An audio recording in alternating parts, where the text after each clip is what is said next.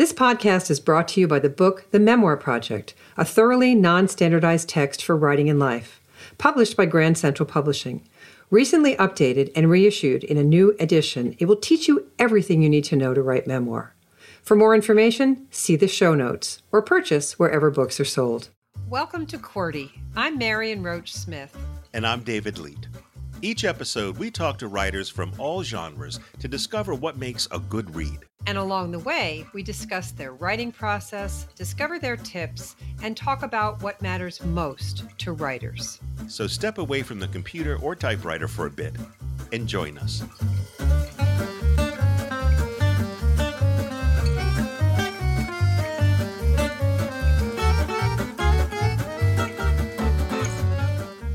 How are you, Marion? I'm good, David. How are you?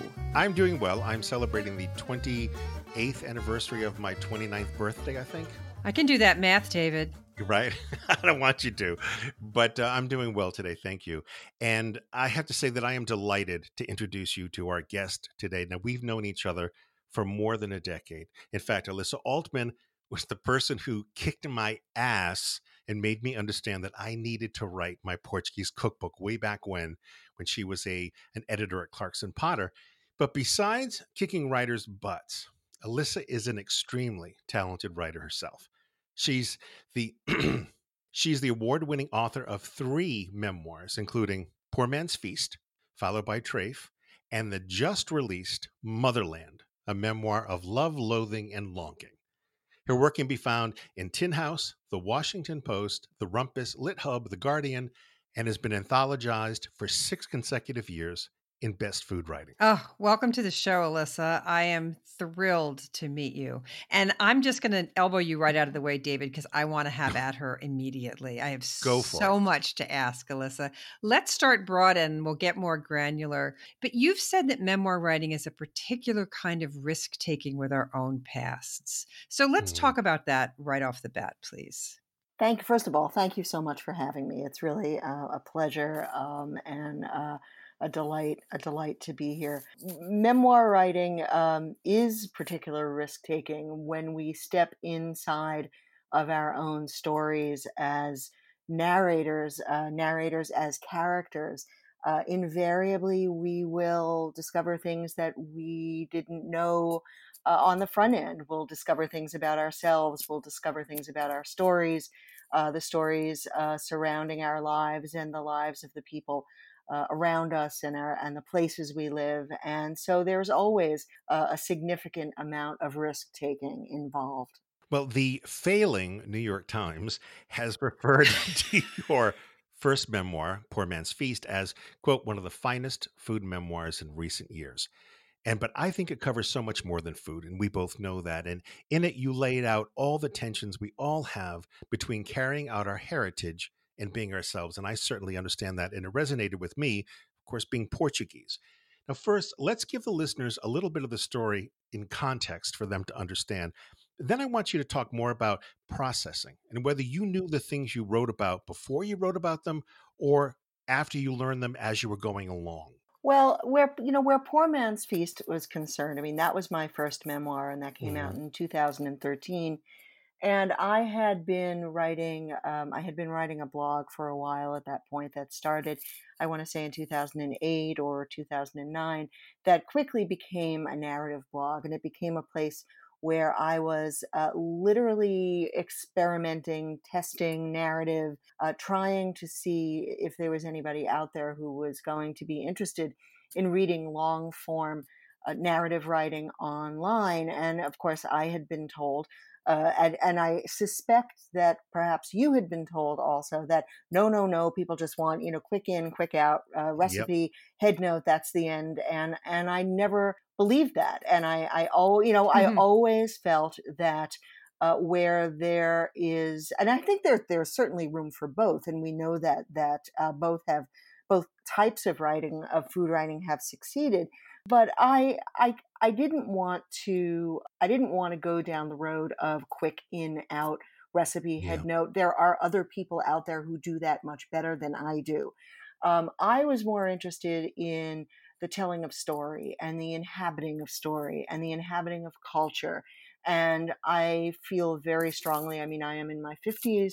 Uh, David, I know you're in your 40s and celebrating your birthday today. Thank actually, you. Thank you so um, much. As, so neither know, of you can do right, math. I suck at math.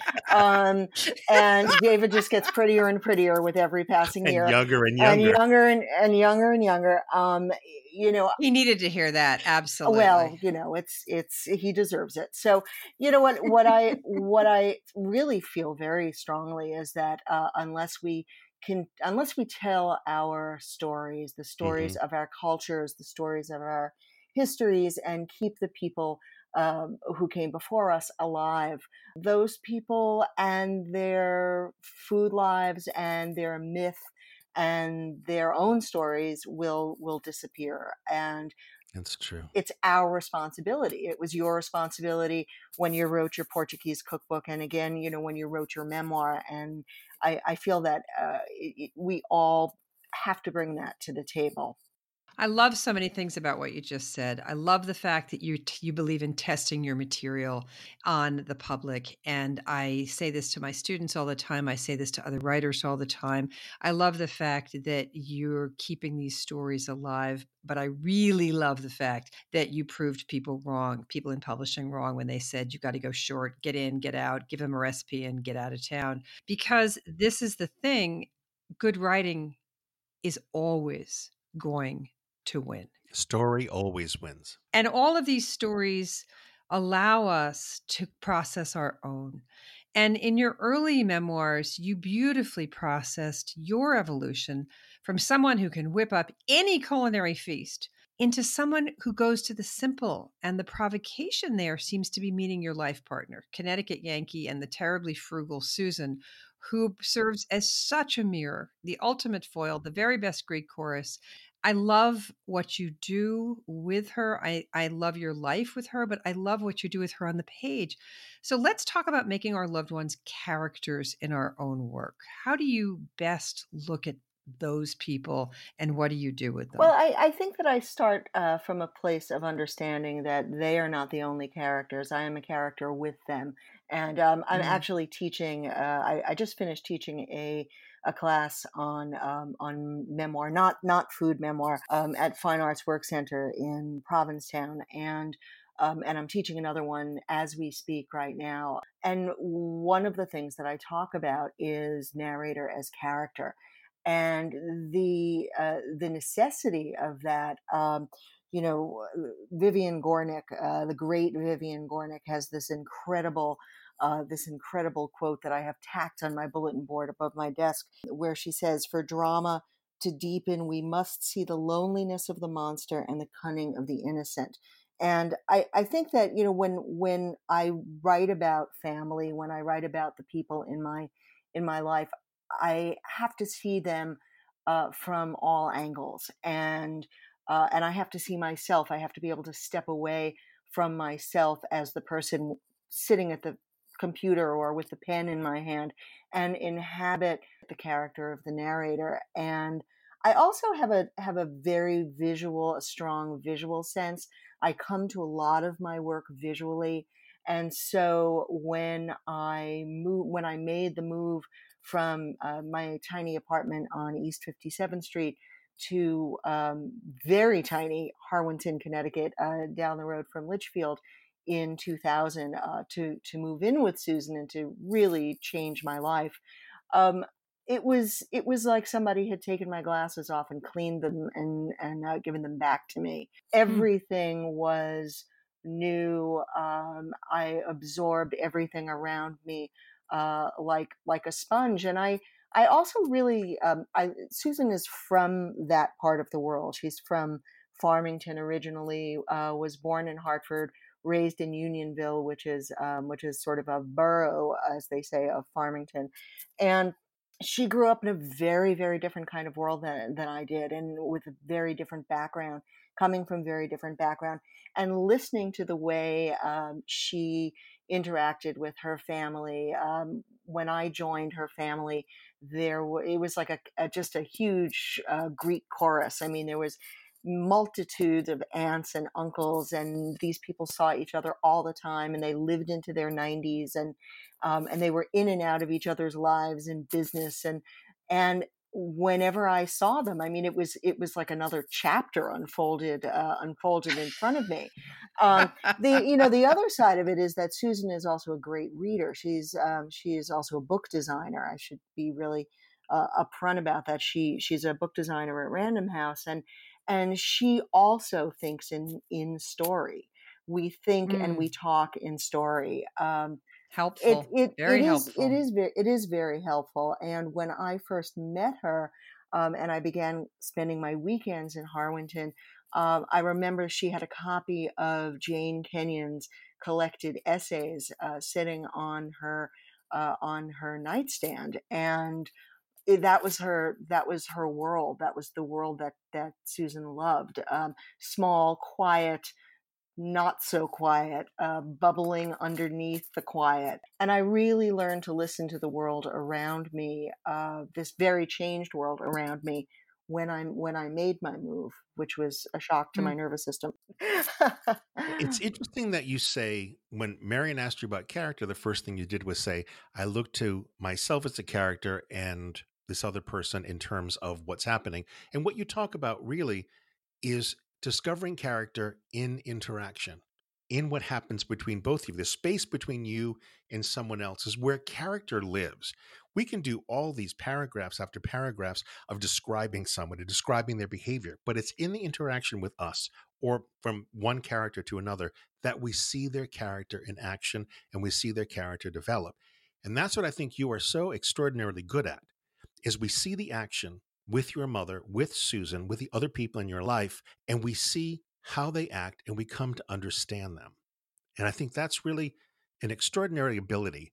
And I think it's very economical at the same time. Very storytelling. Yes, it reveals a great deal of story. Mm-hmm. Absolutely. Thank you. You know, I think that um, one of the um, one of the most complicated things that we can talk about uh, when we talk about narrative and the creation and craft of narrative is the issue of voice and where mm-hmm. voice mm-hmm. comes from, where where narrative voice comes from, and it's it's a difficult thing to try and uh, explain to a new to a new writer because when you say something like you know what is the voice of the narr- of the narrator what is the voice of the story what what is emerging on the page uh, new writers often think of actual voice uh, yes. the excited voice, the sad voice, the disappointed voice, the angry voice.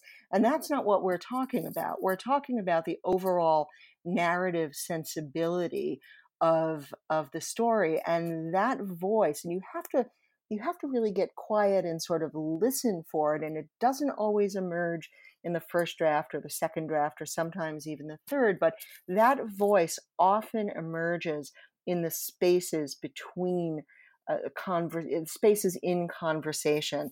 Um, when I was teaching a couple of weeks ago up in Provincetown, I was talking about um, about negative space, about the use of negative space, and how our um, our inclination, uh, because we live in a world of noise and action, and and we don't like quiet, um, how we are often inclined to fill negative space with color, with description, with picture, mm-hmm. with with you know, with movement, with action, with character, with more character, with food, and to take a step back and let the uh, let the narrative breathe and and let the story settle. That's the place where voice begins to bubble up to the surface. Such good advice. And I think what's interesting when you're talking about the idea of letting voice bubble up from the surface, of course, you were Poor Man's Feast was first, then Treyf, My Life as an Orthodox Outlaw, which I love as a title, uh, covers growing up in the 60s and 70s in Queens. And, quote, you always say that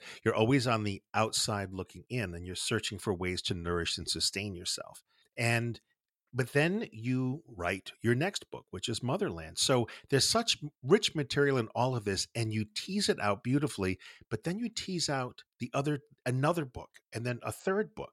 So how did you differentiate the material from one book to the next without having any overlap but yet really writing about the same time frame, which is from your adolescence all the way to your adult life. Right. Well, you know, I think with with mother with Motherland, Motherland really um, was born out of a very different uh, a different place in my a little a little place in my brain that that was not that connected, uh, at least not consciously connected uh, to to Treyf and to Poor Man's Feast. I mean, when Poor Man's Feast came out, you know, I wrote it. It was a it was a linear story. There was some backstory in it, but it was primarily a linear story uh, that took place mostly over the course of a year, um, and it, it was if you if you timelined it, you, you could either easily timeline it um, in a, in uh, in a, in the course of a year. And I knew how the story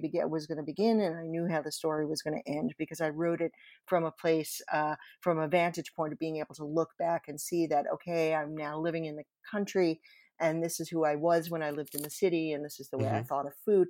And I had a lot of readers say to me, um, you, you, know, your grandparents were in that story, and your aunt and uncle, and your cousins, and your mother. And how did you? I want to know more about the the person who was living in the city who found themselves, uh, you know, growing up in a home, you know, where mm-hmm. where her mother was just a terrible cook. Uh, God bless her, just a horrible cook.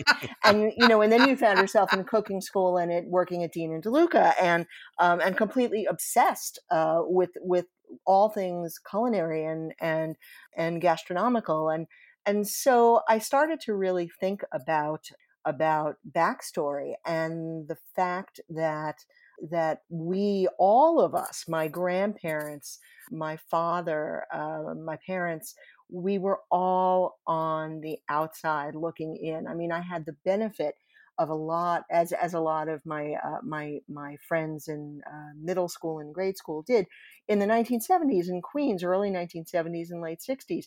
It was a very mixed community, and we were all mm-hmm. in and out of each other's houses all the time. We didn't mm-hmm. think anything of it. We didn't think that it was that extraordinary to do that, but my you know my father's parents had come over in the early part of the 1900s uh, from eastern europe and they both had been very uh, raised uh, in orthodox homes um, and they had to straddle the fence between the new world and the old world and those things uh, that question um, affected every part of their lives, and especially at the table. I can relate to this. I grew, also grew up in the 60s and 70s in Queens, and so I just wonder if we ran on the same circles, circles. at all. and I and that's tremendous. And my mother too was the well, she was she was competitively the worst cook that ever lived.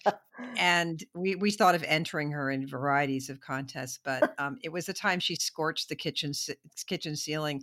The one time she tried to make something flambé that she gave up. Oh God. Um, and and it's just a story I, I I need to write. But you and that outside looking in thing is fascinating. You let us be the ones looking in when you wrote this monthly column in the Washington Post entitled Feeding My Mother.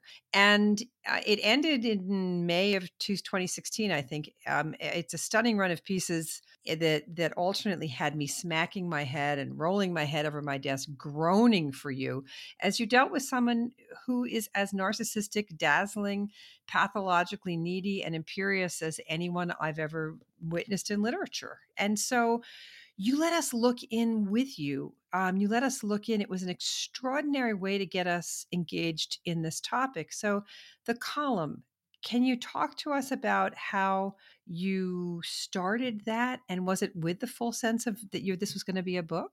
You know, it was it there. It was absolutely not connected to a book at that at that time at all. Um, the interesting thing was that um, my editor at the Washington Post, Joe Yonan, and I had been talking a lot um, over the years about how could we work together, and and I was not going to be uh, delivering him recipes. He has a lot of people on, you know, in his in his universe who do that again a lot better than I do, and that was not the angle from which um, the point of view from which I, w- I wanted to write for him. But uh, hmm. the the elephant in the room she would kill me for saying that um, given her given her her his, her slender obsession her, her size obsession the slender elephant in the room um, was always my mother and yeah. and i had started uh, to write other small pieces here and there about uh, she always showed up on my, you know, on my blog. Um, I wrote about her, my mother and eggs, and the, the fact that my mother that eggs were always my mother's mood barometer. And the angrier she got over the years, uh, the harder she cooked the eggs, until oh, they were like the yolk was brown instead of yellow. And you, you you all know what that what that's like. Yeah, absolutely. Um, and we we worked together and uh, came up with the idea for a column about trying to nurture someone who will not be nurtured, someone who is actually fearful of sustenance. And it be, it started out as a column literally about feeding my mother. How do you know how is it possible to feed someone as they're growing older um, who has a pathological fear of food uh, when we now know that food is such an important plays such an important role in uh, in staying healthy and uh, vital um, over the over the aging process and and years. And so that was the jumping off point. And mm-hmm. we knew that there was not going to be any, that there were not going to be any recipes in it because my mother doesn't cook and, and she hasn't turned her stove on since Clinton was in office, I think. But, um, but what it ultimately wound up being, if you look at the arc of the column, it wound up being a combination of, um, of, you know, story of the two of us and role reversal, the inevitable role reversal that every uh, mother, elderly, God forgive me for saying that, mom, sorry, elderly mother and her middle aged daughter aging in parallel face together. And the fact that how that that many of us are incapable of sustaining and nurturing others who will not be nurtured and sustained and coming to a certain place of acceptance and love and compassion and finding compassion where there possibly had not been any uh, any before. The interesting thing, and is that, and I just want to add this as an aside, is that um, they you know they tell you never read the comments, and of course the first uh, first uh, um, the first column I did read the col- the comments, and it was uh, some guy wrote in and said, you know, why don't you just give her Ensure and be done with it?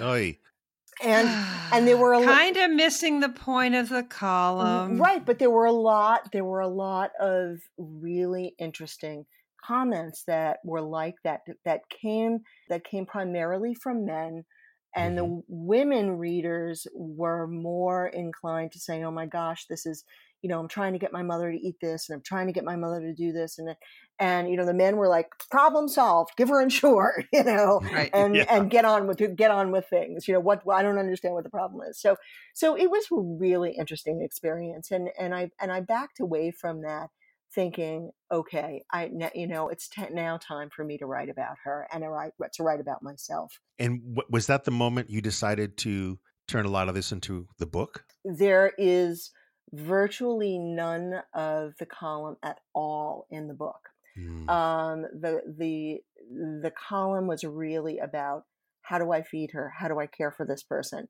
You know, you, you say that, and that's and that's what's so fascinating to me. You you say in your Washington Post column that your mother would rather starve than run out of eyeliner. One of my great new favorite lines. your goal is to feed her. Hers is not to eat. It is the perfect setup for conflict. So how do we report on the conflict we have in our lives and deal with the feelings it evokes? Get it on the page, but also process it at the same time it's it's you know it's very very complicated and and um, when I wrote Motherland, I had uh, in the the earliest drafts, I had a difficult time of finding the place into the story, and very often when I start a new book. Um, I will write from the chapter that reveals itself to me first. And that chapter may wind up being in the middle of the book. It may wind up being at the end of the book um, and and building the book out from there. And I I spent probably um, four or five months, six months. I wouldn't say spinning, but really thinking long and hard about how what was going to be the entry point into into the book and um, I was still on my book tour for Treyf, and I came home one Saturday night, uh, sat down on the couch, kicked my shoes off, and my mother called and said, I fell. And mm. it was that moment, it's that the call that every one of us gets um, at some point. Uh, I, w- I live two hours away from her. And that was the point at which I knew our story had turned. Our story had changed yes. and that my proximity to her emotional proximity uh, physical proximity was going to the distance the safe distance that i had put between us all although for all those years uh, and that distance does not uh, imply lack of love. Distance means no. distance means safety. All that all that distance was going to slam shut. And that was and i went through the following six months being her primary caregiver, getting everything set up, dealing with uh, addictions that we discovered uh, that we had no idea. Ex- well, we kind of had an idea. I shouldn't say no idea, a little bit of an idea, but didn't want to deal with.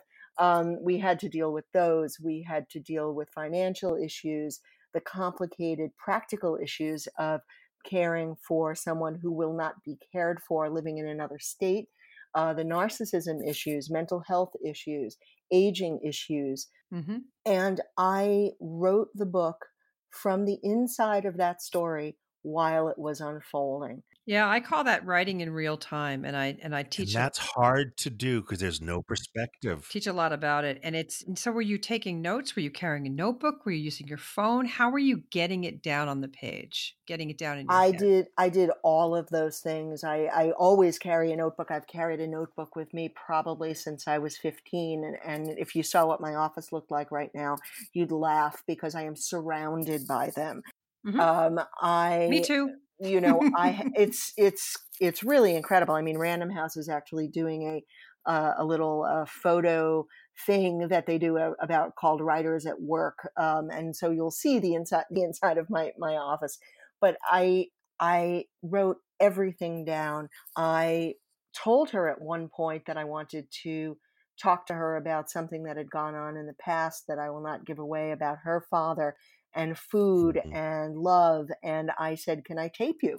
And she said, You know, asking a, a former singer, Can I tape you? Of course. You know, here's a, all I have to do is say, Mom, can you speak into the microphone? Mom, and she was like, Sing into the microphone. Sure, you know, sing out, Louise. And so, um, and, and That's so, great you know, and so there was that. And I wrote and wrote and wrote. I came home from her house and I wrote, I probably wrote a thousand pages of manuscript that I, that I then had to whittle down and chisel down and um, and and a lot wound up on the cutting room floor. Um, well, you but, say you teach. I know you teach memoir writing, and in your description of a class, I read your description of your current class. You say you write. You're going to teach about the ability to curate one's own story. So, in this particular difficult topic of our mothers. All of us can relate to trying to report on our mothers. How do you curate within what's a hot button to you, but not necessarily going to make a point to the reader? How do you pick out the details that work? Well, I think that you have to listen very, very carefully. And um, again, you know, as as you say, there is uh, there is the kitchen sink approach, which of course is the wrong approach. There's the linear approach, which can often just be autobiography. Um, and then there is memoir, and memoir is you know a sliver. I think a sliver of time and space. And I wrote and wrote and wrote and rewrote and revised and revised and edited and edited I have a wonderful relationship with my extraordinary editor um, at Ballantine Books, and she herself had known my work for a really long time, and she was you know, she was, I wouldn't say she was brutal, but she was brutal a couple of times and said, you know, this 120 pages is really lovely, but it's got to go yep. because it bears absolutely no, uh, it bears nothing on, on the story. And, and when I, when I teach curation, and I, I actually just taught a class last night on hierarchy, on narrative hierarchy.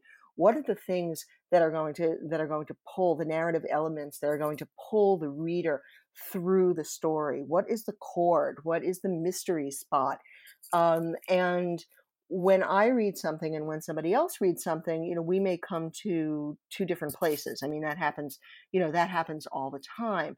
But at the at the root, this this story was about um, again certainly it's the you know the Vivian Gornick situation versus story thing. There was it's a story of uh, aging and mental health and addiction and and and uh, love and all all of those things. But but you know that's a situation. The story is a story of isolation and compassion um, and forgiveness, mm-hmm. and mm-hmm. that may sound pat and it may sound canned.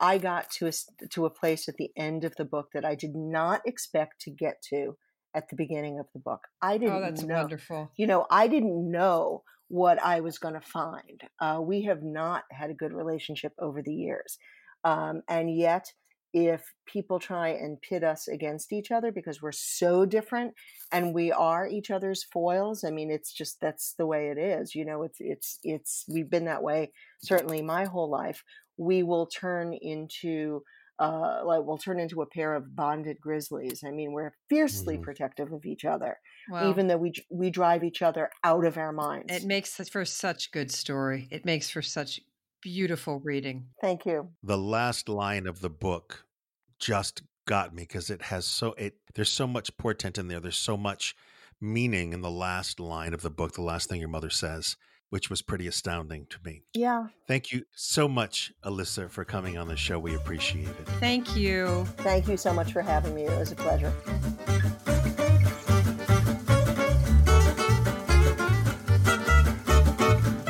The book is Motherland, a memoir of love, loathing, and longing by Elissa Altman. You can find Motherland wherever books or audiobooks are sold, and you can read more about Elissa at her blog, poormansfeast.com. And don't forget to subscribe to QWERTY and listen to us wherever you go.